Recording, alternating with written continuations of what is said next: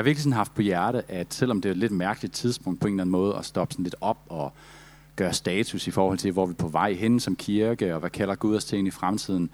Jeg ved, det er lige før ferien, og man er sådan mentalt lidt på vej på ferie. Men samtidig synes jeg også bare, jamen, jeg tror faktisk alligevel, det er det rigtige tidspunkt. Altså, jeg har virkelig sådan haft fornemmelsen af, at vi her, efter den sidste, jeg ved meget mere, det her mærkelige forår, vi har haft, og der er sket så mange ting her i kirken. Vi er, det nu vores, den femte søndag, kun hvor vi faktisk er her og har rigtige gudstjenester, og så der er sket så meget mærkeligt, og jeg har sådan virkelig haft fornemmelsen af, okay, jeg tror faktisk, at vi på en eller anden måde står over for en ny tid. Jeg tror, vi står over for sådan en skillevej, som Gud øh, kalder os ud på. Og det har, det har jeg lyst til ligesom at sætte lidt ord på i aften, så det bliver sådan lidt anderledes tale.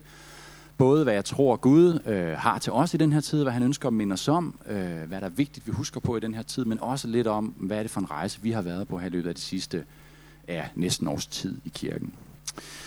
Og øh, jeg har kørt sådan en lille minitema over Lukas evangeliet kapitel 15, her de sidste par gange, hvor jeg har talt, som er det her, hvad skal man sige, virkelig kernekapitel, hvor Jesus han fortæller tre historier om at være fortabt. Han fortæller tre historier om, hvad det er, der er Guds mission i den her verden. Hvad det var, Jesus kom for at gøre.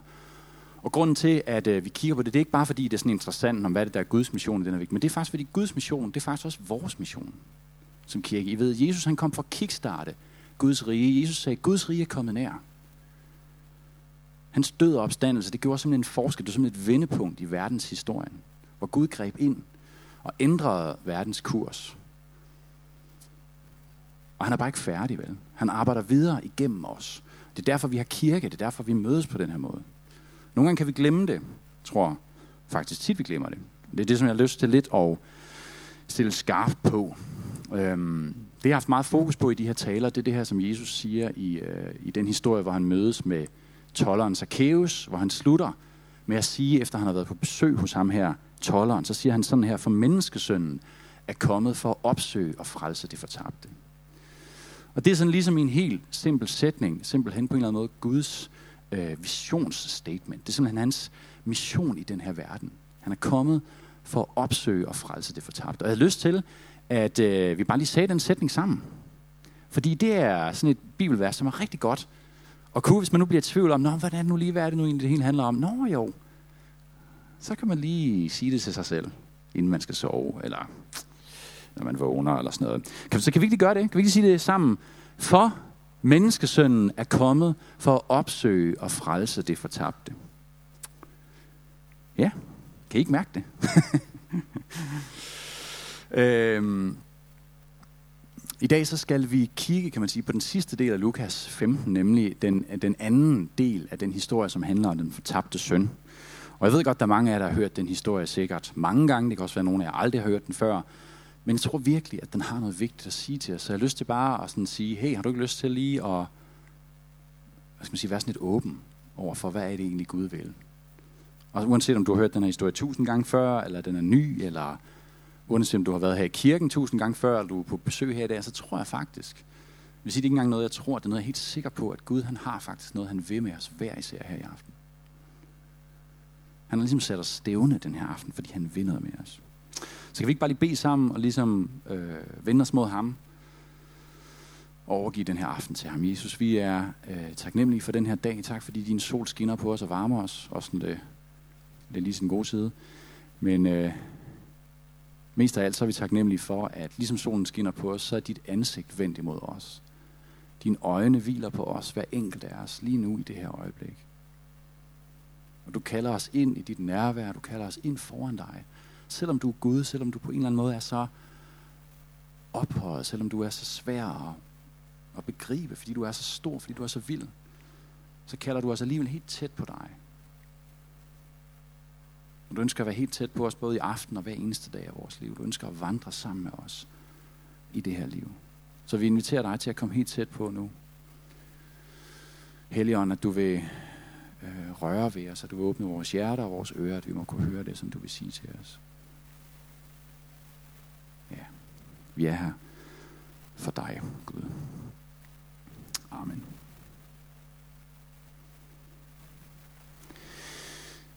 Se, det der lidt er, kan man sige, sagen med alt det her kirke, og kan man sige, det med at være en efterfølger af Jesus, eller være kristen, eller hvordan man nu er troende, hvad man på en eller anden måde vil beskrive sig selv og den rejse, vi er på sammen med Gud, der er det ved det, at øh, jeg tror, vi rigtig tit på en eller anden måde mister det store perspektiv. Vi mister tit øh, Guds perspektiv på den her verden. Og det er nok på en eller anden måde meget naturligt. Vi er ligesom bare os selv, og vi ser jo tingene med vores øjne. Men jeg tror bare, at jeg tror, vi går glip af så meget. Jeg tror, vi går så glip af så meget, hvis vi ikke på en eller anden måde forstår, at vi er del af en historie, som er meget større end os selv. Gud har en drøm for den her verden. Gud har en historie. Gud har en vision for den her verden og den her by, som vi faktisk er inviteret med ind i, som vi får lov til at spille en aktiv rolle i. Og kirke, det er langt mere end sådan noget med, om hvad, hvad betyder det lige for mig? Giver det mig en god følelse indeni? Eller, du ved, øh, synes jeg, det er nogle hyggelige mennesker? Eller, altså, det er meget, meget større end det. Det er selvfølgelig en del af det, men det er meget større end det. Og problemet er, når vi bevæger os væk fra Guds vision, så får vi også problemer med at tage del i hans mission. Fordi så bliver kirke sådan noget, som handler om, om måske at opføre os på en bestemt måde, eller mødes på den rigtige måde, synge de rigtige sange, et eller andet, læse i vores bibel på nogle bestemte tidspunkter, eller sådan. så bliver de alle de der ting, som på en eller anden måde kan være det rigtige at gøre, men vi glemmer egentlig, hvorfor det er, vi gør det. Vi glemmer egentlig, at vi mister på en eller anden måde, hvad er faktisk hele pointen med det. Og det er derfor, det er så vigtigt, at vi forstår, hvad er det, der er Guds vision for alt det her? Hvad er det, der er Guds vision for os? Hvad er Guds vision? Hvad er Guds drøm for den her by?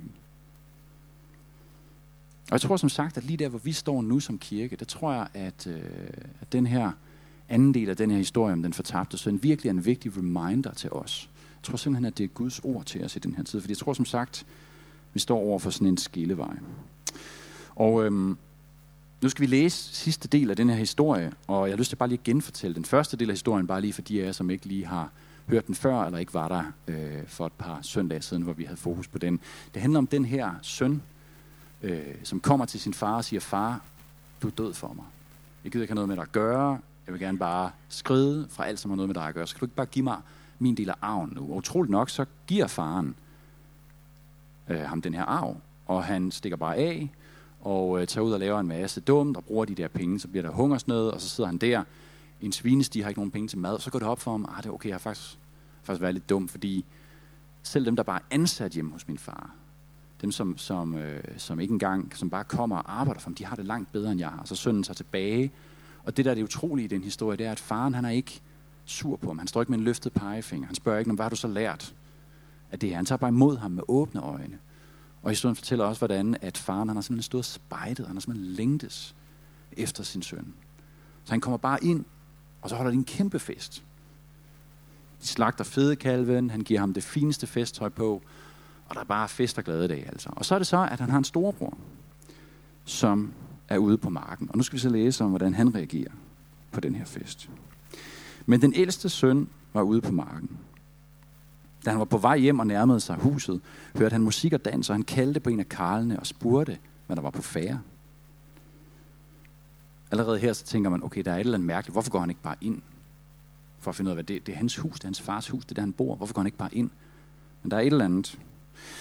Og Karlen han svarede, din bror er kommet, og din far har slagtet fedekalven, fordi han har fået ham tilbage i god behold. Der blev han vred, altså broren, og ville ikke gå ind. Hans far gik så ud og bad ham komme ind. Men han svarede sin far, nu har jeg tjent dig i så mange år, og aldrig overtrådt et eneste af dine bud. Men mig har du ikke givet mig så meget som et kid, så jeg kunne feste med mine venner. Men din søn der, som har øslet din ejendom bort sammen med skøger, da han kom, slagtede du fedekalven til ham. Faren svarede, mit barn, du er altid hos mig, og alt mit er dit. Men nu burde vi feste og være glade, for din bror her var død, men er blevet levende igen. Han var fortabt, men er blevet fundet.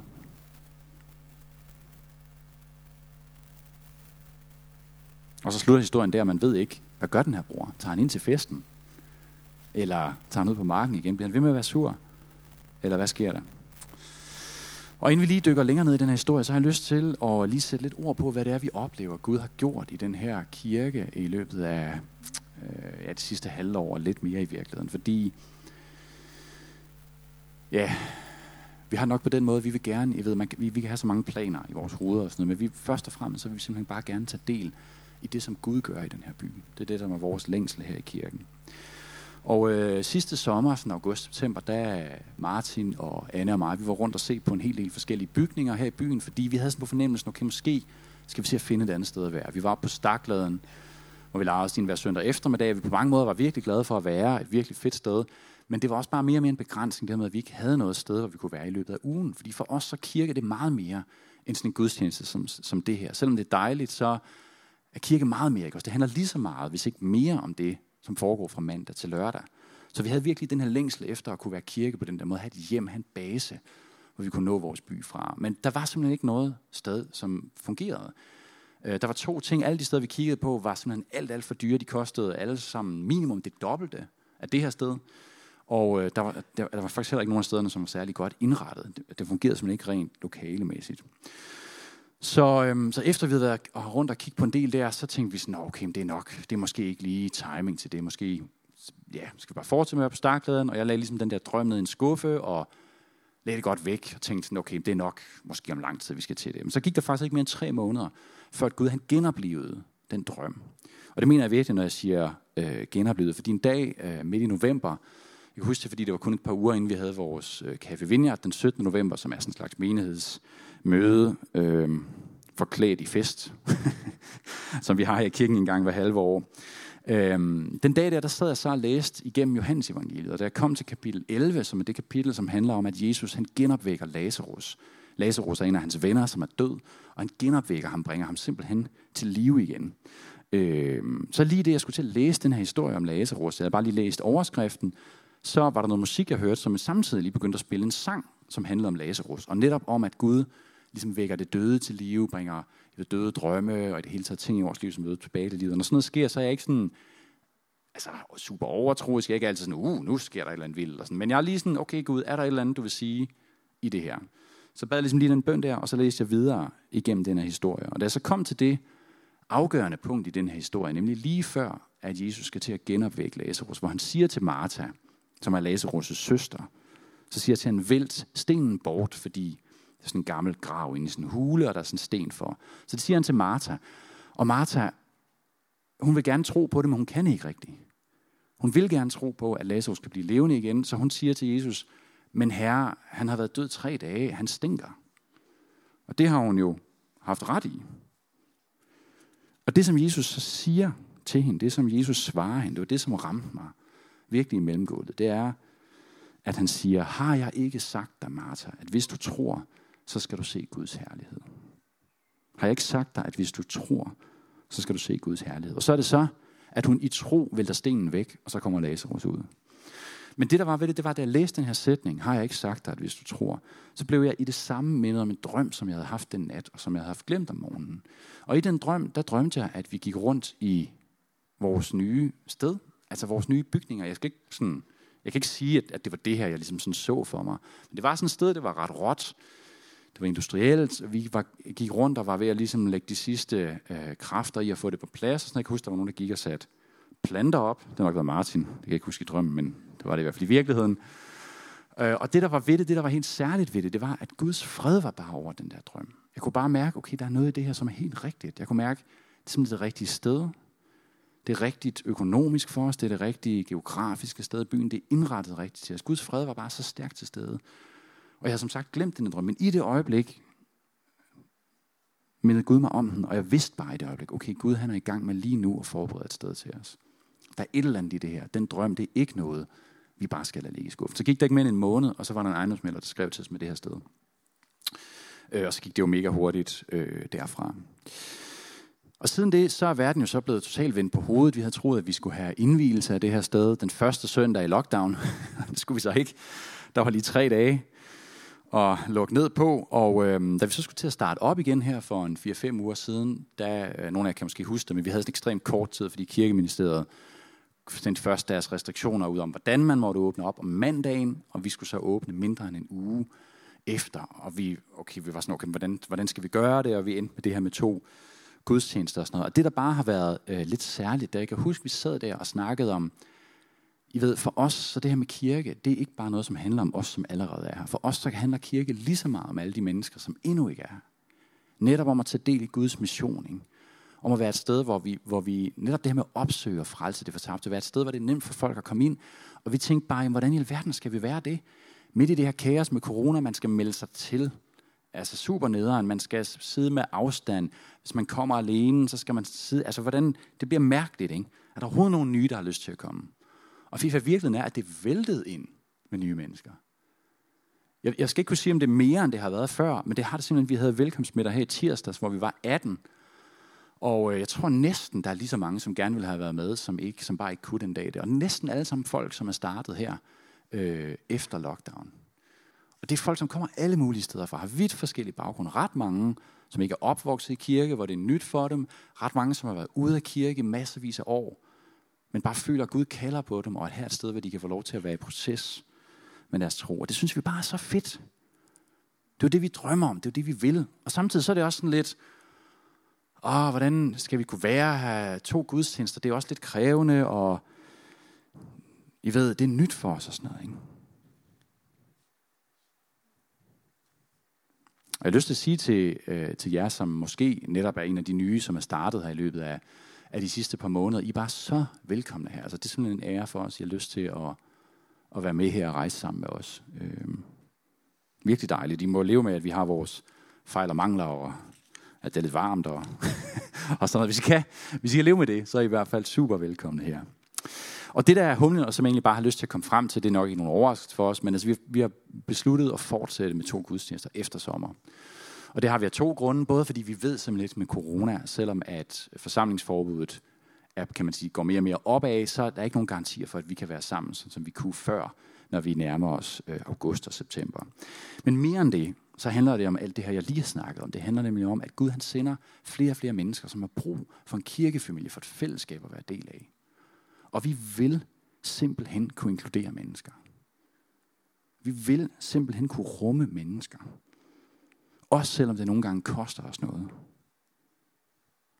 Og det kan være, at du sidder og øh, har sådan lidt nogle spørgsmål eller bekymringer i forhold til det her med to gudstjenester, men er det ikke nyt, at, altså er det ikke nok, at vi ligesom er et nyt sted at være? Skal vi også tage to gudstjenester? Og det spørgsmål, som der er rigtig mange, der har stillet mig om, øh, eller, ja, eller stillet mig, det er det her spørgsmål, hvad kommer det til at betyde for os som kirkefamilie, at vi nu ligesom bliver sådan delt op, og vi kommer til at mødes på to forskellige tidspunkter i løbet af søndagen. Det har jeg lyst til bare lige at dykke helt kort ned i brug et minut på, fordi det er et rigtig, rigtig godt spørgsmål. Det er noget, vi har tænkt meget over, og øh, vi var, Anne og mig var med i, i København Vineyard, da vi lavede cirka samme move for en 12-13 år siden, hvor der bare havde været en eftermiddagsgudstjeneste, og så begyndte vi at have en aftengudstjeneste, og øh, der er nogle ofre ved det. Det er klart, vi, vi, vi ser simpelthen ikke alle de mennesker, vi plejer at være. Der er også bare det ved det, at når man er så mange mennesker, som vi efterhånden er, at vi er på den gode side af 150 på en gudstjeneste, så kender man alligevel ikke alle. Øh, og man kan alligevel ikke rigtig overskue det, og særligt faktisk for nye, øh, der kan det være svært at komme ind i, når man kommer ind i rum som det her, som er fyldt, proppet med mennesker. Jeg ved, her i aften er vi måske maks 80. Forestil dig, hvis vi var det dobbelte. Det ville også være varmt. det kan I nok godt regne ud, men det vil også bare være sådan lidt uoverskueligt. Hey, hvor skal man starte? Øh, og det, som jeg virkelig har lyst til at sige til jer, øh, som vi har tænkt rigtig meget over, det er det her med, at selvfølgelig betyder det noget at være i rum sammen. Det betyder noget at være fællesskab. Det betyder noget at lære hinanden at kende. Men det er faktisk ikke, at vi sidder i det samme rum søndag efter søndag, som binder os sammen som kirke. Det er faktisk ikke det, der gør Aarhus Vineyard til Aarhus Vineyard. Det, der gør Aarhus Vineyard til Aarhus Vineyard, det er vores værdier. Det er vores vision, og det er vores kultur. Altså den måde, vi er sammen på. Det er den måde, vi opfører os på, når vi er sammen. Det er den måde, vi hilser på nye, eller den måde, hvor vi er generøse med det, vi har fået. Det er det der kulturen, det er det, vi udlever. Ikke? Det er værdierne på en eller anden måde øh, læmeligt gjort, kunne man sige, i os. Og jeg har lyst til simpelthen lige at hive vores fire værdier frem. Der er sikkert nogen af jer, der ikke har hørt dem før, hvis I ikke lige har haft mulighed for at være med på en velkomstmiddag. Men øh, vi har de her fire værdier, øh, som vi drømmer om. Vi drømmer nemlig om at være en kirke, som er først og fremmest et inkluderende fællesskab hvor der er plads til alle, hvor alle har, føler, at de kan være med, men også et sted, som er centreret om Guds nærvær, hvor Gud er til stede, og vi er samlet om hans kraft. Fordi det er ham, det handler om. Det er ham, som forvandler os, ikke også? Samtidig vil vi gerne være et sted, hvor der er plads til proces, hvor man kan komme, som man er, og hvor vi samtidig også strækker os mod at være generøse med det, som vi har fået. Fordi vi har som sagt noget at give til hinanden, vi har også noget at give til vores by og til vores land. Og det, det handler om med de her værdier, jeg ved, det er så nemt at, at kaste nogle værdier ud her i mikrofonen, eller skrive dem ned på, en, på, et, øh, ja, sådan der på en skærm, eller sådan noget. men det, det handler om, det er, at vi hver især, os som ser os selv som en del af den her kirke, det er, at vi tager de her værdier til os, og tænker, ja, det kunne jeg da godt tænke mig at være med til at udleve.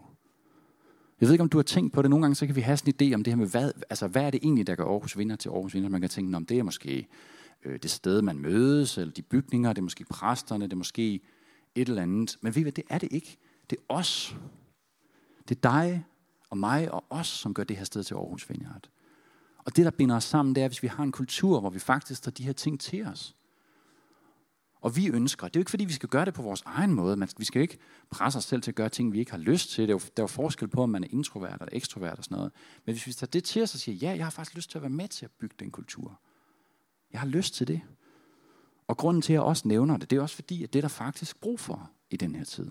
Fordi jo flere nye mennesker, som Gud sender til os, hvis vi rent faktisk skal have en kultur af det her, så er det faktisk vigtigt, at vi alle sammen løfter med. Det er faktisk vigtigt, at vi tager de her ting til os og bærer af det. Fordi det nytter ikke noget, hvis, hvis bare øh, Anne og Martin og mig, eller nogle af jer er inkluderende. Vi skal ligesom alle sammen være med til det. Vi skal ligesom alle sammen tage det på os. Og det håber jeg virkelig ikke, det lyder som et pres. Det er noget, som vi skal have tid til at vokse ind i og sådan noget.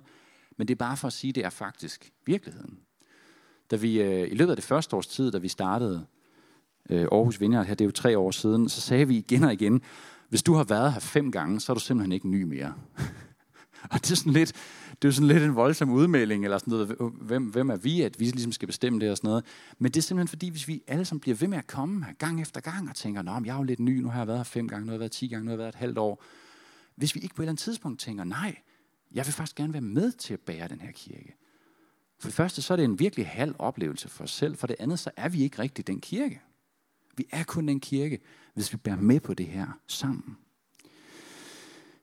Men der er jo et offer i det også. Det er nemt nok at stå og snakke om. Virkeligheden er bare, at det koster os faktisk noget. Det koster os noget at gå til to gudstjenester. Både ressourcemæssigt, det koster os noget for os alle sammen, at vi ikke måske ser, nå, men det var så hyggeligt at se hende der, eller ham der, eller det var hyggeligt at være sammen med børnene. Nu er vi pludselig ikke det. Jeg ved, hvad man kan jo bare, man kan altså godt komme til en formiddagsgudstjeneste, vil jeg bare sige. det har jeg egentlig bare lyst til at invitere jer til faktisk. Prøv lige at shuffle lidt nogle gange. Tag sin formiddagsgudstjeneste, snak med dem der, der, kom her om aftenen, eller kom til begge to. Måske ikke lige nu, og det er sådan lidt presset, men det er man jo velkommen til, ikke? Men det koster os noget. Og ved I hvad, jeg kan godt forstå, den ældste bror i den her historie, vi læste før. Jeg kan godt forstå ham. Jeg fanger ham totalt, fordi det er der uretfærdigt, ikke også? Det er der bare en, med menneskelige øjne, så det er bare en uretfærdig situation. Han har gået rundt der dag efter dag og arbejdet for hans far. Han har knoklet for ligesom det fælles projekt for familiegården. Han har opført sig, som han skal. Og så kommer ham der lillebroren hjem, ikke? efter at have virkelig opført sig destruktivt, altså øslet halvdelen af familieformuen væk på ligegyldige og, og totalt altså forfærdelige ting i virkeligheden. Ikke? Og så får han den der modtagelse af faren. Ikke engang bare en lille bitte løftet pegefinger af dig. Tværtimod så får han det fineste festtøj. Han får en kostbar ring på fingeren og fedekalven. Jeg forestiller mig, jeg ved godt for jer, så er det måske, det kan, altså, eller for jer, også for mig, kan det være lidt svært at for, forholde mig til det med den der fede kalv. Hvorfor er det lige, det var så vildt. Men der er nok et eller andet med noget kultur og sådan noget. Men det, det, det er åbenbart virkelig sådan en, altså sådan en symbolsk ting ikke også for dem. Og jeg forestiller mig, ham her storebroren, han har måske gået rundt og passet den der fede kalv. Nu sidder om den, givet den det bedste foder og tænkt, ah, en dag, hvor jeg skal giftes, så kan det være måske, at øh, min far vil give mig den der fede kalv, eller den dag, hvor jeg måske skal overtage gården, eller et eller andet, så holder vi en fest, og det ville da være meget naturligt at tænke. Ikke? Hans lillebror var ude af billedet. Og så kommer han hjem og opfører sig på den der måde, så er det Gud hjælp med ham den bliver offret på. Jeg kan godt forstå, at han bliver bitter. Jeg tænkte også sådan, jeg sad og tænkte på, øh, er der overhovedet nogen, altså I ved, historien slutter bare, der er overhovedet nogen garanti for, at ham der lillebror ikke bare gør det igen. Vi ved jo ikke, hvad med efter en måned? Laver han så det samme stunt igen? Og man kan læse det i historien, ikke også, hvor bitter ham her storebroren er. Han vil ikke engang gå ind i huset, som jeg sagde. Han kan bare høre den der fest, og så er han bare så er han bare bitter. Altså, han vil heller ikke gå ind, da han får at vide, det er hans lillebror, som har været væk. De har ikke vidst, hvad der er sket men. Måske de troede, han var død. Han vil ikke engang gå ind og sige hej til ham. Han er så bitter. Han er så jaloux. Han er så fokuseret på, hvad det er, han synes, han ikke selv har fået. Han er helt opslugt af den her følelse af at være blevet forbigået, ikke? selvom det er han jo faktisk ikke. Og det her, ikke også venner, det er forskellen på at, ligesom at være opslugt af Guds vision, eller på at leve i vores egen vision. Det er forskellen på at have et Guds rige perspektiv, og på et menneskeligt perspektiv. Og faren afslører ham i det, ikke også? Han siger, men i dag må vi feste og være glade, for din bror var død, men han har fået nyt liv. Han var fortabt, men er blevet fundet. Storebroren han er så bitter, fordi han har tjent faren, og han har bygget på hans hus og hans gård i alle de her år. Men han afslører bare helt sit hjerte, ikke også? Fordi hvad er det egentlig, han har gået og bygget på? Hvad, hvad har egentlig været hans motiv for at gå der og tjene hans far alle de år? For faren, der handler det om familien, ikke også? Han er selvfølgelig optaget af at være, have nærvær, have fællesskab med hans sønner, med hans familie. Det handler om at leve i fællesskab, i kærlighed, i relation. Og alt det der med huset og gården og fedekalven, det er sådan lidt mere sekundært, ikke? Men for storebroren, altså, han afslører bare sig selv, han kan ikke engang glæde sig over, at hans bror, som de måske troede var død, er kommet hjem. Det er hans eget kød og blod. Hans bror, som var fortabt. Ikke? Og han afslører, at hans hjerte er slet ikke grebet af den samme vision som hans far. Han er faktisk bare i det her for sin egen skyld. Han er bare i det for, hvad han selv kan få ud af det. Måske han gået og sagt til sig selv, inden længe, I ved, så dør min far, eller han bliver for gammel til at drive det her. Så er det mig. Så er det mig, der skal drive den her gård videre. Mig, der driver familien videre. Og så er han gået hver dag, han har knoklet, og han har tænkt, yes, jamen det giver mening, at jeg knokler hårdt, fordi det, før eller siden, så bliver det mit, ikke? Det kunne jeg forestille mig har været hans motivation. Og jeg mener, altså hvor trist er det ikke? Hvor trist er det ikke at bruge sit liv sådan? Og hvor trist er det ikke, at selve essensen er et hus, altså selve kernen, nemlig livet og kærligheden og fællesskabet, det har han bare overhovedet ikke øje for. Hvad skal man med et mega flot hus eller en kæmpe gård med masser af dyr og sådan noget, hvis man ikke har nogen familie? Hvis, du ikke, hvis der ikke er noget fællesskab, hvis der ikke er noget kærlighed? Hvad skal man med en fantastisk prangende gård, hvis man ikke har nogen at holde fest med? Og på samme måde så er vi nødt til at spørge os selv, lige der hvor vi står nu, hvad skal vi med det her sted? Hvad skal vi med de her lokaler, hvis det ikke netop er for at slå dørene op på vid gab for en vær, som har lyst til at komme herind og være med i vores familie? Hvad skal vi med den her kirke, med det her kirkefællesskab, hvis det ikke er netop for at tage imod alle dem, som faren drager, og som han sender til os? Hvis det ikke er netop for at inkludere dem og vandre sammen med dem, hvad skal vi så med det? Det er fuldstændig pointless. Og der er ofre. Ja, det er der. Der er ofre ved at opsøge og frelse det fortabte. Vi ser det ultimativt i Jesu liv. Ikke også? Han giver sig selv, han dør for at opsøge og frelse os, for at vise os sin kærlighed, for at sætte os fri. Og på samme måde så er der ofre for os ved at gøre det her. Ved at lave to gudstjenester. Der er ofre, når man skal dele sin netværksgruppe. Man havde det lige så hyggeligt, ikke også? Så bliver man for mange, skal den deles. Det er hårdt, og det er okay. Det er faktisk okay, at det er hårdt. Man skal ikke ligesom gemme de der følelser væk. Man skal ikke være sådan, det er forkert. Nej, nej, det er okay at sørge over noget, som har været engang. Det er okay at tænke, det var godt nok en fed tid, vi havde på stakladen. Det synes jeg da. Jeg synes, det var en fed tid, vi havde på Radar. Jeg ved ikke, hvor mange af jer, der, der var med der, hvor vi var et halvt år helt i starten. Det er okay at have noget, som man synes var fedt at sørge over, det ikke er sådan længere. Men vi er nødt til at have Guds vision for, hvad det egentlig er, vi laver. Fordi det er så snublende nært for os at ende ligesom storebroren med de her ting. Ikke? Og jeg tror, at det, som han viser os, det er, at jo længere vi har været med sted, jo længere vi har været med til at bygge noget og tjene med, jo sværere er det faktisk. Jeg ved ikke, om I kender den, den der stemme, der kommer, og sådan lige visker lidt, ikke, når man har en dårlig dag. Hallo, visker den. Jeg har altså været med fra starten af i Aarhus Vineyard. Ikke? Jeg har så givet min kirke til den her penge. Jeg har så tjent med mine hænder. Jeg har offret. Fortjener jeg ikke måske lidt mere opmærksomhed end dem, der lige kommer ind fra gaden? Var det ikke lidt færre, hvis tingene for en gang skyld var lidt mere tilrettelagt mig, end dem, som er her for første gang? Men ved I hvad? I Guds rige, der er simpelthen ikke noget, der hedder færre. Det er der ikke, fordi alt, hvad vi får, det er noget. Faren han er fuldstændig ligeglad med, om vi har fortjent noget eller ej. Det er det samme i mange af de andre historier, som Jesus fortæller.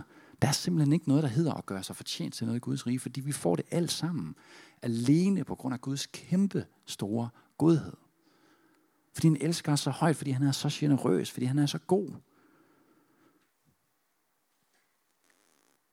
Og det der bare spørgsmålet til os, det er, at vi kort op i den generøsitet. Er vi grebet af den her generøsitet, som faderen viser? Fordi hans arme er altid åbne. Hans hus ekspanderer konstant. Han bygger ud med nye længere og nye soveværelser. Der er plads til flere og flere gæsteværelser. Han bygger festsalen ud, så den kan rumme flere mennesker. Selvom den gamle nu også var ret hyggelig. Han bygger flere toiletter. Der er altid plads til en mere. Der er altid plads til tusind mere. Og det her Aarhus Vineyard, det er farens hus. Både den her bygning helt konkret, men i endnu højere grad det her fællesskab. Os, som er med i den her kirke. Gud han er vores far, og han sidder for enden af bordet. Med åbne arme og smiler. Og inviterer enhver ind. Han er totalt ukritisk. Han inviterer bare alle ind til at være med lige her, på lige fod med dig og mig.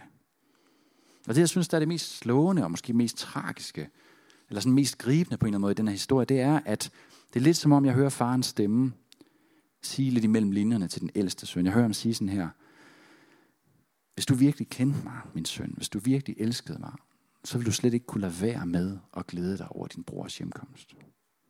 Hvis du virkelig kendte mit hjerte, så ville du vide, hvor stor sorg der har forvoldt mig, at din bror var væk. Hvis du virkelig elskede mig, så ville det have betydet noget for dig, at jeg hver eneste dag har stået længselsfuldt og kigget ud mod horisonten. Hvordan jeg har været i sorg alle de måneder, siden han forlod os. Og hvis du virkelig kendte mig, så vil du vide, at alt mit er dit. Så vil du vide, at du behøver ikke at se på det her i sådan et menneskeligt perspektiv, hvor du er bange for, at der ikke er nok, bare fordi jeg er generøs over for en anden. Eller hvor du tror, der er mindre til dig, fordi jeg giver fedekalven, eller hvad det nu er, til nogle andre. Vel, nej, alt mit er dit. Du er altid hos mig. Alt mit er dit. Du behøver ikke være bange for, om jeg giver det bedste festtøj. Væk. Der er altid nok. Og det er de fantastiske gode nyheder til os, som kan føle os ligesom storebror. Jeg kan føle mig ligesom storebror nogle gange. Det bliver jeg nødt til bare at sige til jer. Det kan jeg simpelthen. Alt mit er dit, siger Gud til os. Han er i overflod af alt det, vi behøver. Alt det, som virkelig betyder noget. Det kan vi altid komme til ham, og han har i overflod af det til os. Vi behøver ikke være bange for, om der er nok til os. Uanset hvor mange mennesker, der kommer ind ad de her døre. Uanset hvor mange gange vi skal dele netværksgruppen. De ting, der virkelig betyder noget. Nærvær, kærlighed, fred, mening. Gud har altid i massevis, i overflod har han til os. Og hvis du har det lidt ligesom mig, og du kan genkende dig selv nogle gange i storebroren, og i virkeligheden kan være sådan lidt, ah, ja, men det er jo egentlig på papiret fedt nok, det her med, at der sker nogle gode ting i kirken, og der kommer flere til, men det er faktisk også bare lidt hårdt nogle gange. Og det er altså helt okay at have det på den måde. Det jeg har fundet ud af, der er den eneste løsning på det, det er, særligt i sæsoner som det her, hvor der ligesom der sker noget nyt, og man kan være lidt sådan, ah, jeg ved ikke helt, om jeg kan overskue det. På en måde måske net, ligesom, altså ligesom at skulle starte forfra. Jeg kan ikke helt overskue det. Jeg ved, den eneste løsning, det er at give mere af sig selv. Jeg ved ikke, at det kan lyde provokerende, fordi man er, man er måske netop bange for at miste det, man har. Bange for at miste det, som betyder noget. For man ved, hvad den eneste løsning, det er at give mere af sig selv til fællesskabet. Fordi i Guds rige, der er tingene vendt på hovedet, i også? Og det er kun, når vi giver ud af det lidt, vi har, at vi får lov til at opleve, at han har faktisk i overflod til os.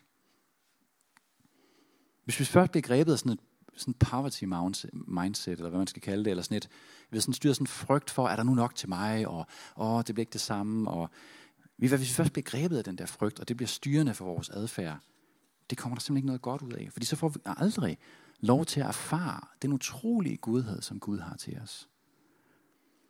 Og helt konkret, så bliver der også brug for det her i den næste fase af Aarhus Vineyard, sådan som Karoline også var inde på. Der er simpelthen brug for, at vi løfter det her sammen. Der er brug for, at vi løfter det sammen økonomisk og med vores tid i forhold til at, at, at løfte alle de opgaver og ting og sager, som er herinde. Og så har jeg lyst til særligt i aften at slå på en ting, nemlig det, som jeg var inde på før, at vi løfter kulturen sammen. Fordi det er simpelthen det, der gør os til Aarhus Vinder. Det er simpelthen den her kultur. Så tak, om I ligesom vil overveje at sige ja. Jeg har faktisk lyst til at, øh, at begynde at være med til at løfte den kultur.